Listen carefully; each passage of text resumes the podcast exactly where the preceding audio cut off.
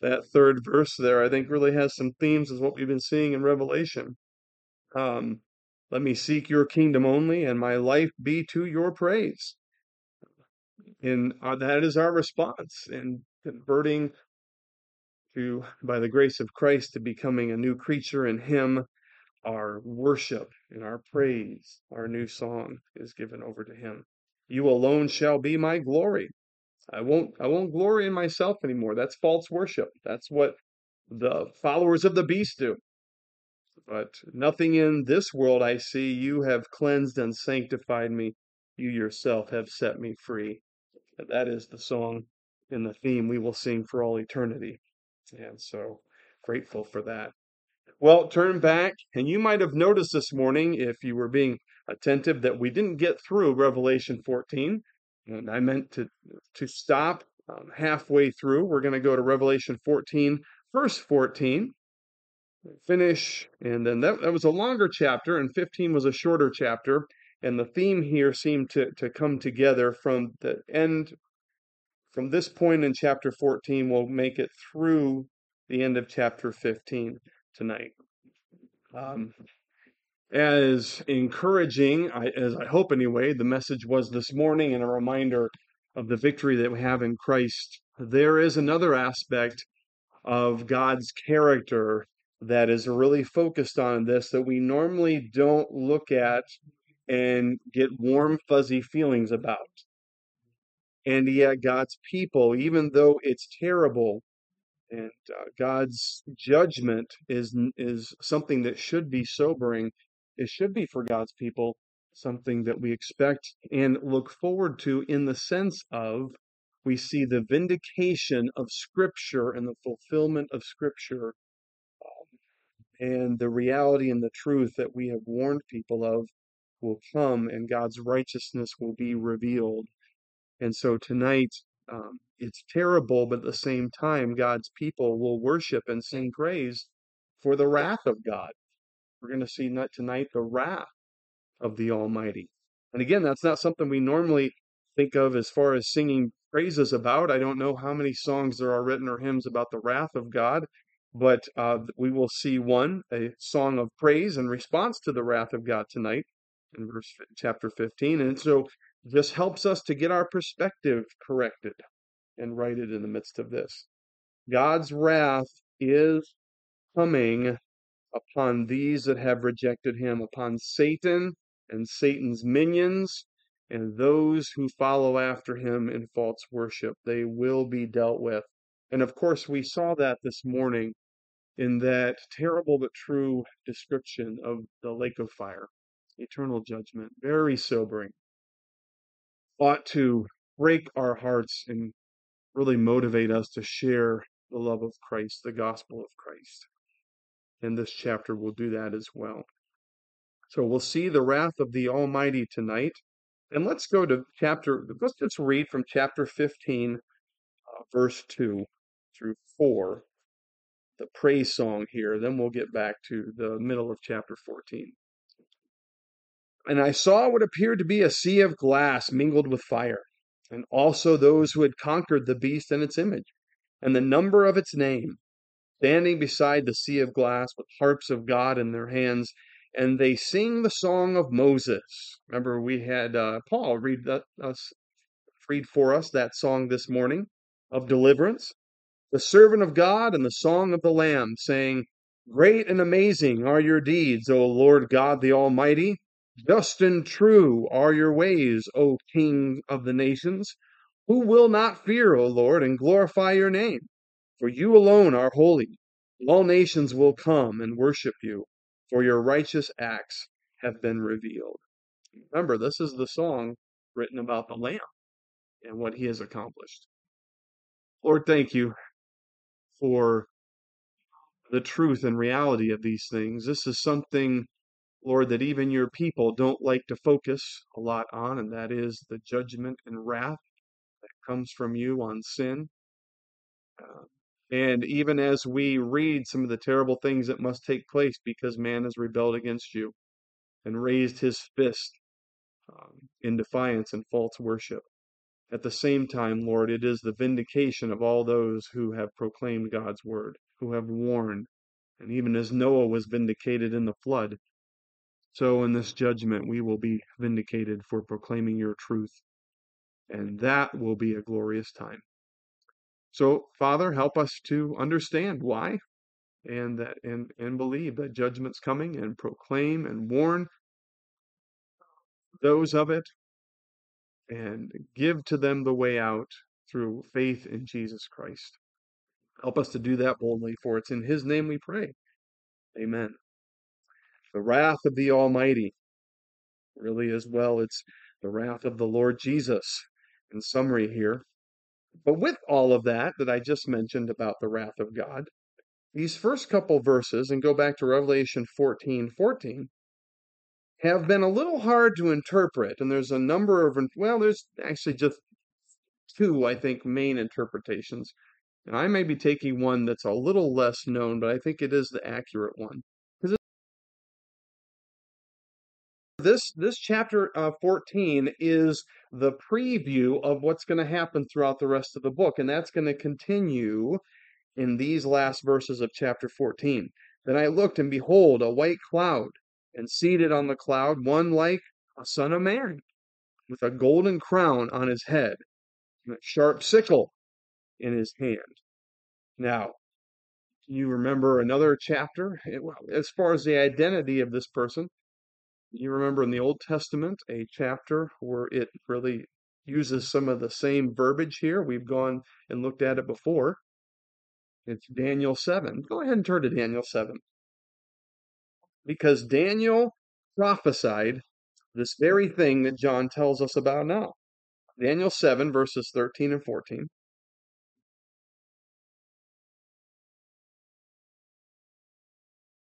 And it says, I saw in the night visions, and behold, with the clouds of heaven there came one like a son of man. And he came to the Ancient of Days, and was presented before him. And to him was given dominion, and glory, and a kingdom that all peoples, nations, and languages shall serve him.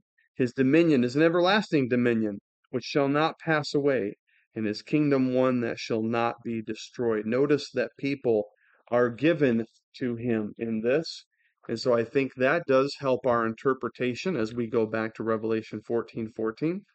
This is Jesus Christ. He is the Son of Man. He has the victorious golden crown on his head. He's seated on the cloud, just like Daniel said that he would, but he has a sharp sickle in his hand. Now, as we read through the rest of this and we read the judgment that will come with the swinging of this sickle, we might have a tendency to read these verses as the beginning of that judgment. But I think we need to be careful with that. Verse 15 has something interesting. Another angel, now we're going to continue to have a lot of angels interacting here and coming into play.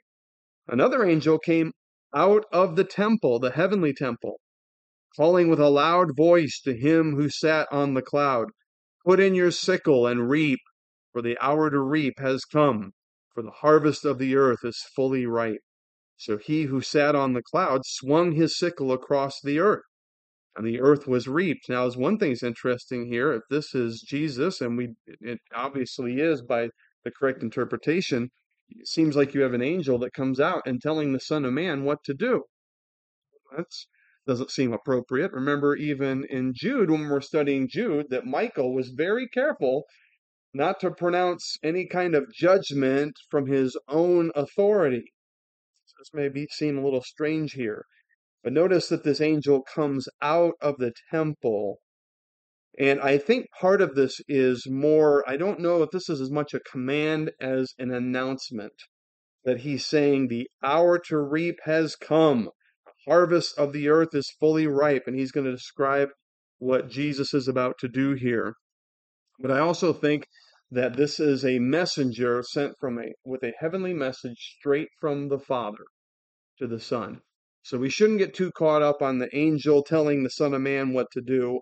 This is a message from the Father telling Jesus that the time of the harvest is ripe. Now, again, that sounds like Jesus himself. It says he sat on the cloud and swung his sickle, and we're going to see in the next few verses that an angel comes, and this is judgment. And there are a number of interpreters that then look at this and say Jesus is also, this is representative of his judgment. And can totally understand why they would say that. A lot of good men um, sense that. Some that I read just kind of gave both interpretations and didn't say which one that they, they agreed with. But I think in context here and in context of Daniel, remember, you have the Lamb that's with his people, the 144,000, that has provided them victory, that has brought them through. And uh, I think that the best interpretation for this with Christ is that this is his reaping of the harvest of his people before the harvest of judgment comes by this next angel. This is Christ reaping his harvest, bringing these people to safety. That then fits the picture that we saw at the beginning of this chapter. And it also then, I think, fits the Daniel prophecy better. So, uh, and it's a nice contrast then between the judgment. Remember in Revelation, although um, the Lamb of God is the one that breaks open the seals, it is these angels that come forth with this judgment. And we're going to see toward in, in chapter 15 seven angels that are um, given seven bowls of wrath to distribute over the earth. So I think it's best to look at this as before this terrible final time of judgment happens, the Son of Man brings a harvest of deliverance and delivers his people from this terrible time because God's wrath is going to affect the whole earth. And so Christ is going to take his people out of this before that happens. So it's a picture, really, of hope and comfort in that. Jesus will be there for his people.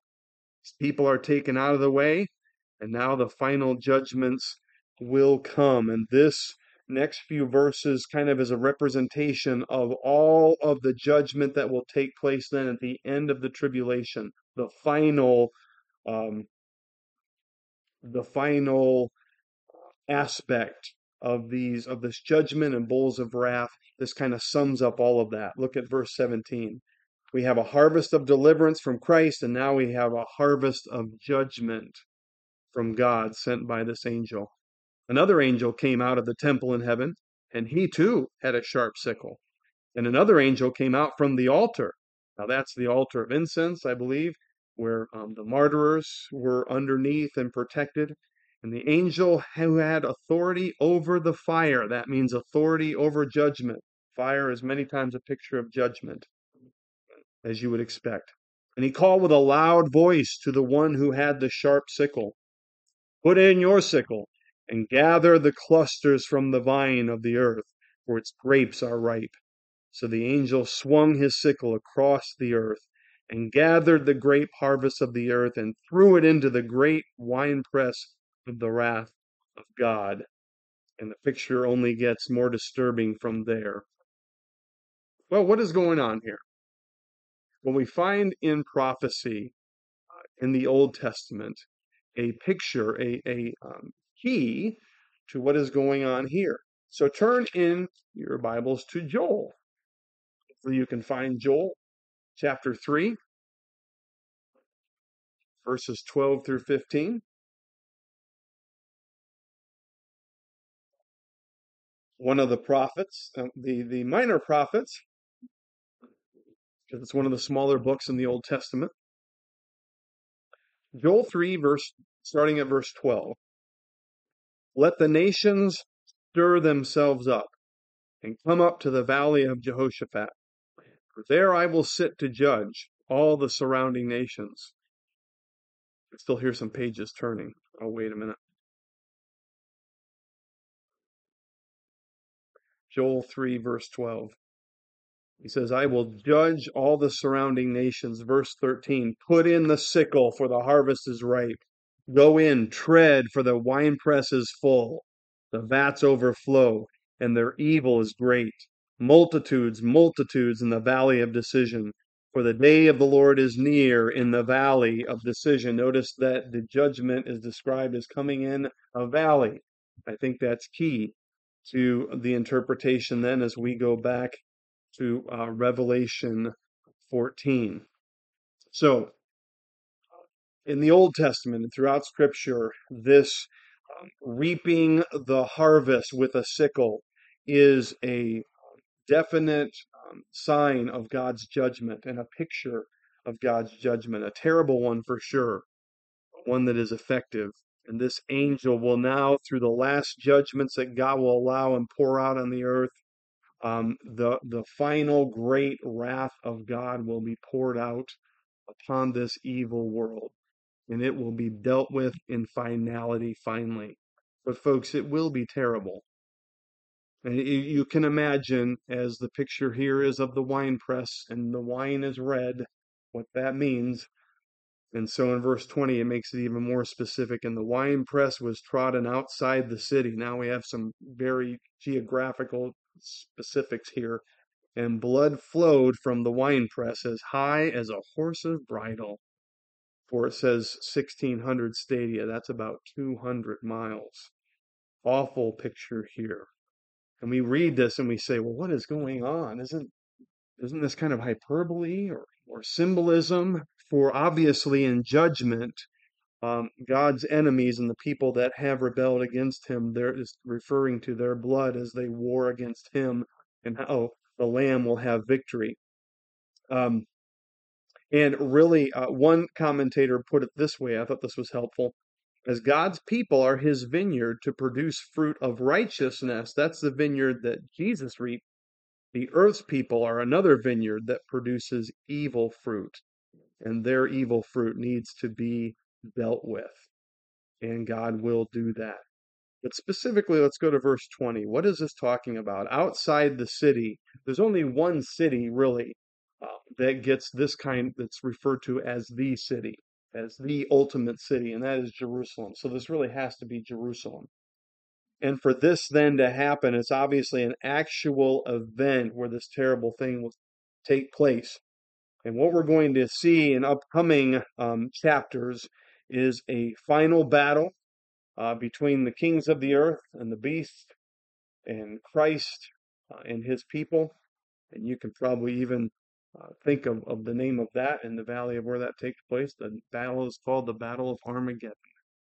It seems as this is best symbolized here that he's referring to this because the Lamb, it says that his robes will be um, covered in the blood. And so, this is terrible a picture as this is. It shows that the enemies of God will be dealt with in a very vivid and direct way. Now, is this symbolism? Is this hyperbole? Well, actually, there's a good chance that it's not, as terrible as that may seem. Let me give you another uh, quotation from a scholar that I read often. His name is Thomas. He says, This distance, that 200 miles, is the length of Palestine, which is approximately 184 miles. Also, the valley of Megiddo, where the um, Battle of Armageddon will take place, where the war will occur, is in the northern part of Palestine and rains into the Jordan River. This allows the necessary distance for the prophecy to have a literal fulfillment. And as we get more details later on in Revelation of this battle, there will be so many kings and people involved that it literally could involve this kind of, of terrible blood flow. It's awful to think about. But God's wrath against sin, folks, is that terrible. He means it when he says he will deal with sin. And Jesus will deal with his enemies in a final way. This harvest of judgment will be terrible. But at the same time, um, now we get to chapter 15, and we're about ready to get more details uh, from than just the previews that we had in Revelation 14. So now we're back um, to the sequence, the normal sequence of events. And if you'll remember, every time that we get to another section or segment of the judgments, this is the last one, there is a time of praise and worship before the throne. And that's what we see here in Revelation 15. They're getting ready for the final judgments, the bowl judgments. Chapter 15, verse 1, we're going to see his wrath will be demonstrated in completion. This will be the last of the judgments, and God will have his wrath completed upon the earth. There is an end to this, folks, as terrible as it is.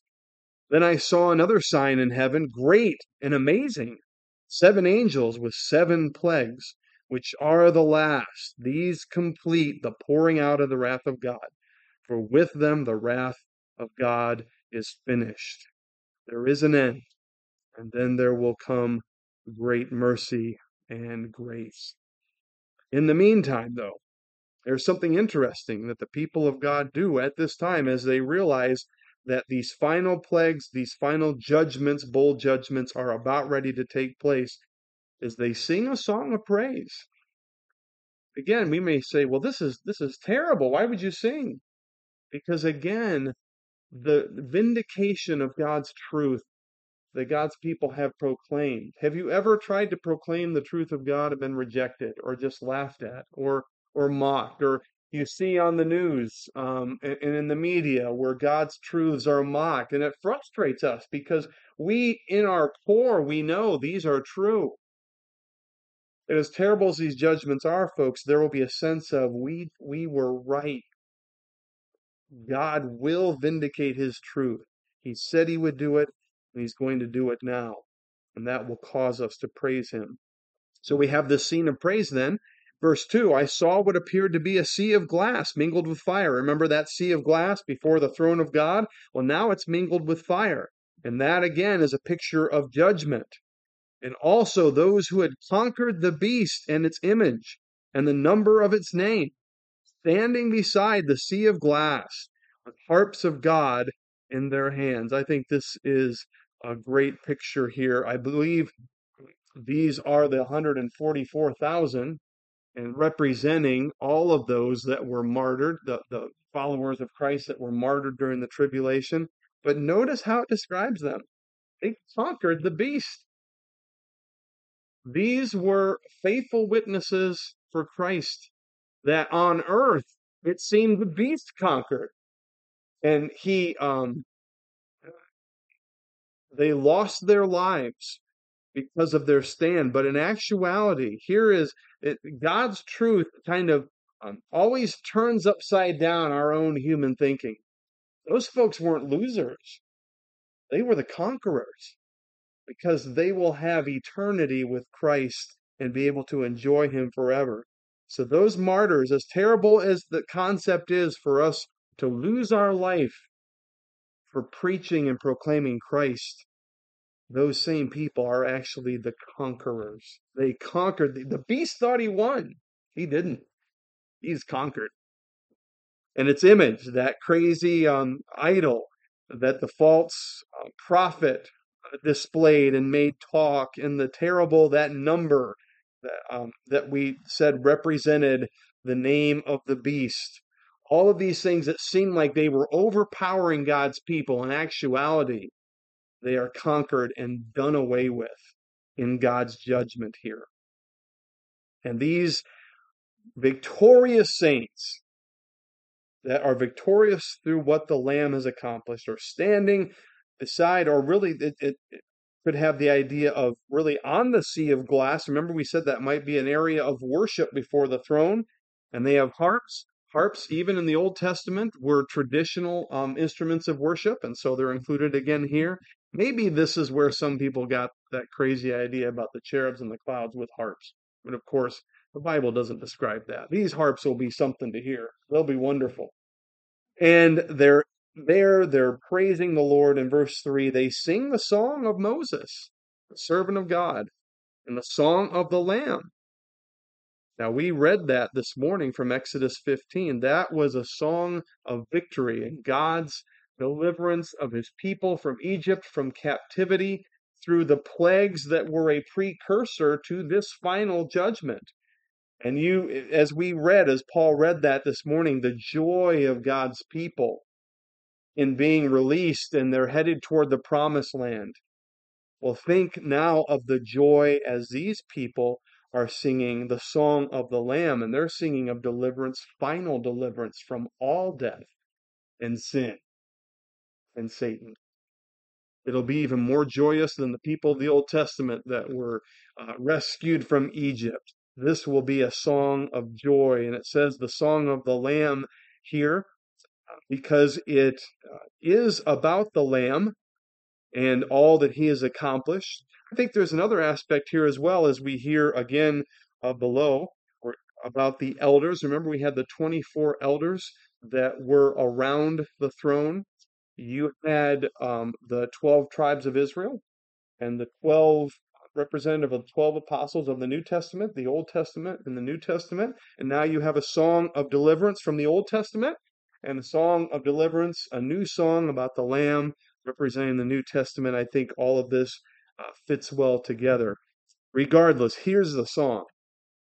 They say, Great and amazing are your deeds, O Lord God the Almighty. And since this is a song of the Lamb, they're referring to Jesus as Lord God the Almighty, the Almighty, the all powerful one who will have victory over his enemies and who will judge his enemies. And they're saying, Great and amazing are your deeds. These specifically are the deeds of judgment that God is going to pour out, his wrath. And they're rejoicing in, excuse me, um, because God's justice and holiness is revealed through his judgment. They continue. That's why they say, just and true are your ways, O King of the nations. Again, reveling in the fact that these deeds are righteous, that God is right in sending this judgment and pouring out this judgment on the earth. God is right in allowing that to happen. And he is true to his word. He is the king of all the nations. That means that nations that try to rise above him in their own power and try to follow the uh, beast and his henchmen are destined for defeat because they can't defeat the king over all the nations. That's ludicrous. It's ridiculous. And then verse 4 Who will not fear, O Lord, and glorify your name? And that's a question that expects the response uh, no one.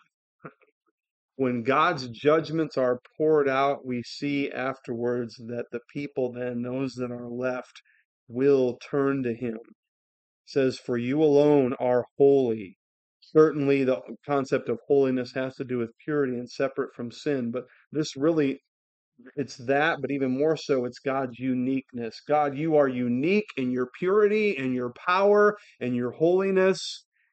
And after these judgments take place, the world will realize and all nations will come and they will worship you, including God's people will finally. And remember, this is this is one of the purposes of the tribulation for the nation of Israel to come and recognize their Savior and worship Him for your righteous acts have been revealed. To the whole world it has been revealed that yes, the Lamb is righteous, that he's right in all of that he has done. And the world will come to him and worship him and bow the knee. And that will be the result. So, as terrible as we get into um, chapter 16 and hear about these terrible judgments, these final judgments, um, it will still be a vehicle for people to recognize the Lord God Almighty, the Savior Jesus Christ, and turn to Him. So, in the midst of these terrible things, these wonderful things will take place, and God's people will sing this glorious song of deliverance. And we will be there too, singing that, folks, and it will be joyous. We're on the right team, we're on the right side. It may not feel like that sometimes, but read chapters like this and remind yourself. Don't be intimidated. Boldly proclaim the truth of God. Well, it continues because uh, God's wrath is demonstrated in its completeness, and his completeness is worthy of worship of his wrath, but also his, the completion of his wrath is appropriate and it's been prepared. God has prepared it it is measured out. And as we finish up chapter 15, we see this. Verse 5, verse 5 After this I looked, and the sanctuary of the tent of witness in heaven was opened. And out of the sanctuary came the seven angels with the seven plagues, clothed in pure bright linen, with gold sashes around their chests. And uh, John now sees this heavenly sanctuary, and it says the tent of witness in heaven. And this is the witness of God's commandments. And so um, this seems to have an emphasis on uh, the Ten Commandments. If you remember, uh, the, the um, Ark of the Covenant that included the Ten Commandments uh, seems to be in view here. And this focus on obedience to God's word is important because it's going to show that because many people have rejected and not obeyed the commandments, that now they face judgment. And so these angels come from the very inner sanctuary, the Holy of Holies of God. These seven angels that are prepared, they're clothed in this pure, bright linen, golden sashes around their chests, rather like we saw Christ pictured at the beginning of all of this. And they are his representatives. They represent purity, they represent um, spotlessness. And the gold sashes have that same idea of, um, of, of purity and readiness to do God's will.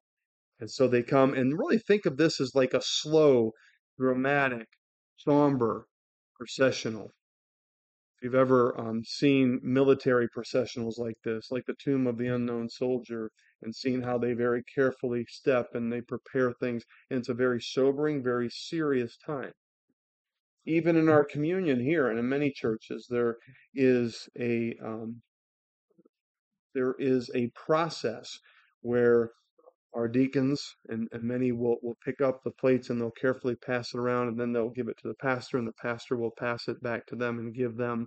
And the whole thing is a atmosphere of um, careful of seriousness and reflection and that's really what this is supposed to be. As these angels come forth, it's a dramatic, slow processional that causes us to meditate on the fact that the terrible judgment of God's wrath is about to be finally poured out, and to really think on that. And then um, we see that God's judgment has been carefully prepared.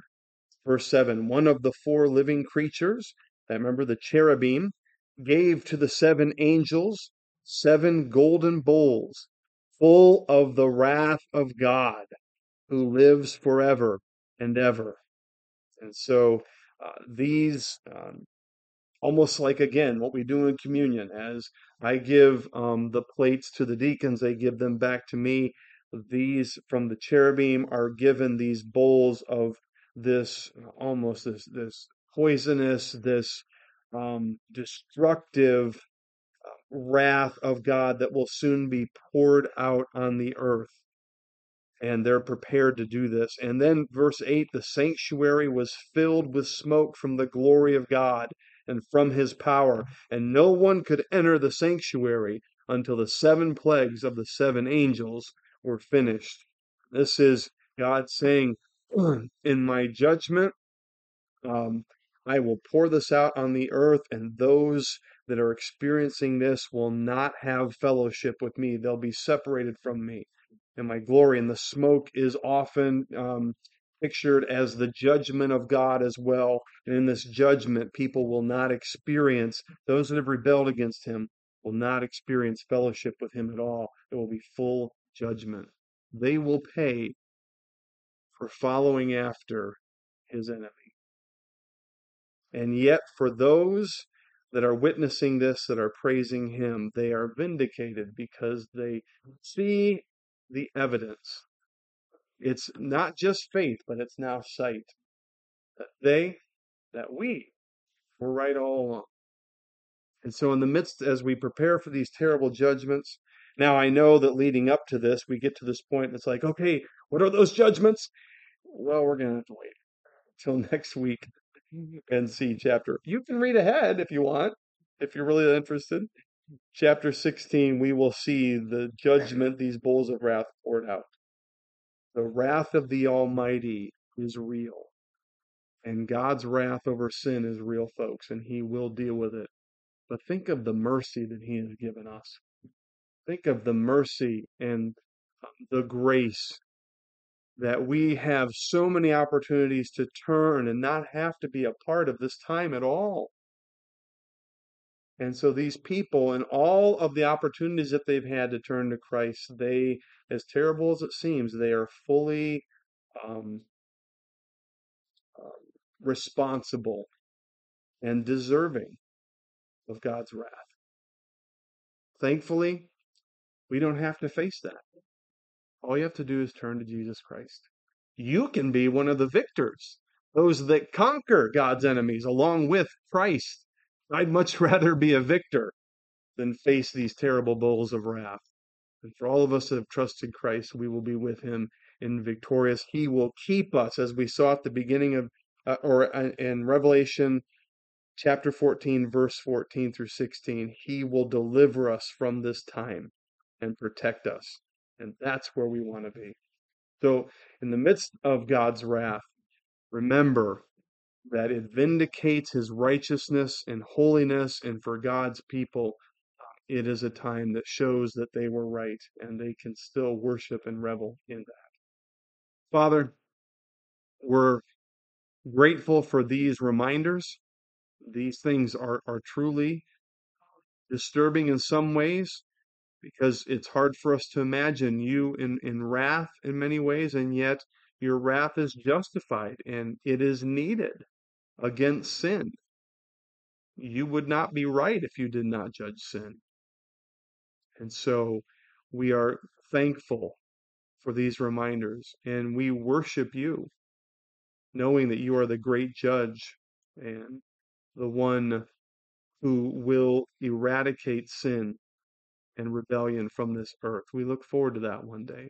We know that you will judge, but it will be completed, and then you will usher in the kingdom, a new heaven, a new earth, and people will return to you what a glorious time that will be.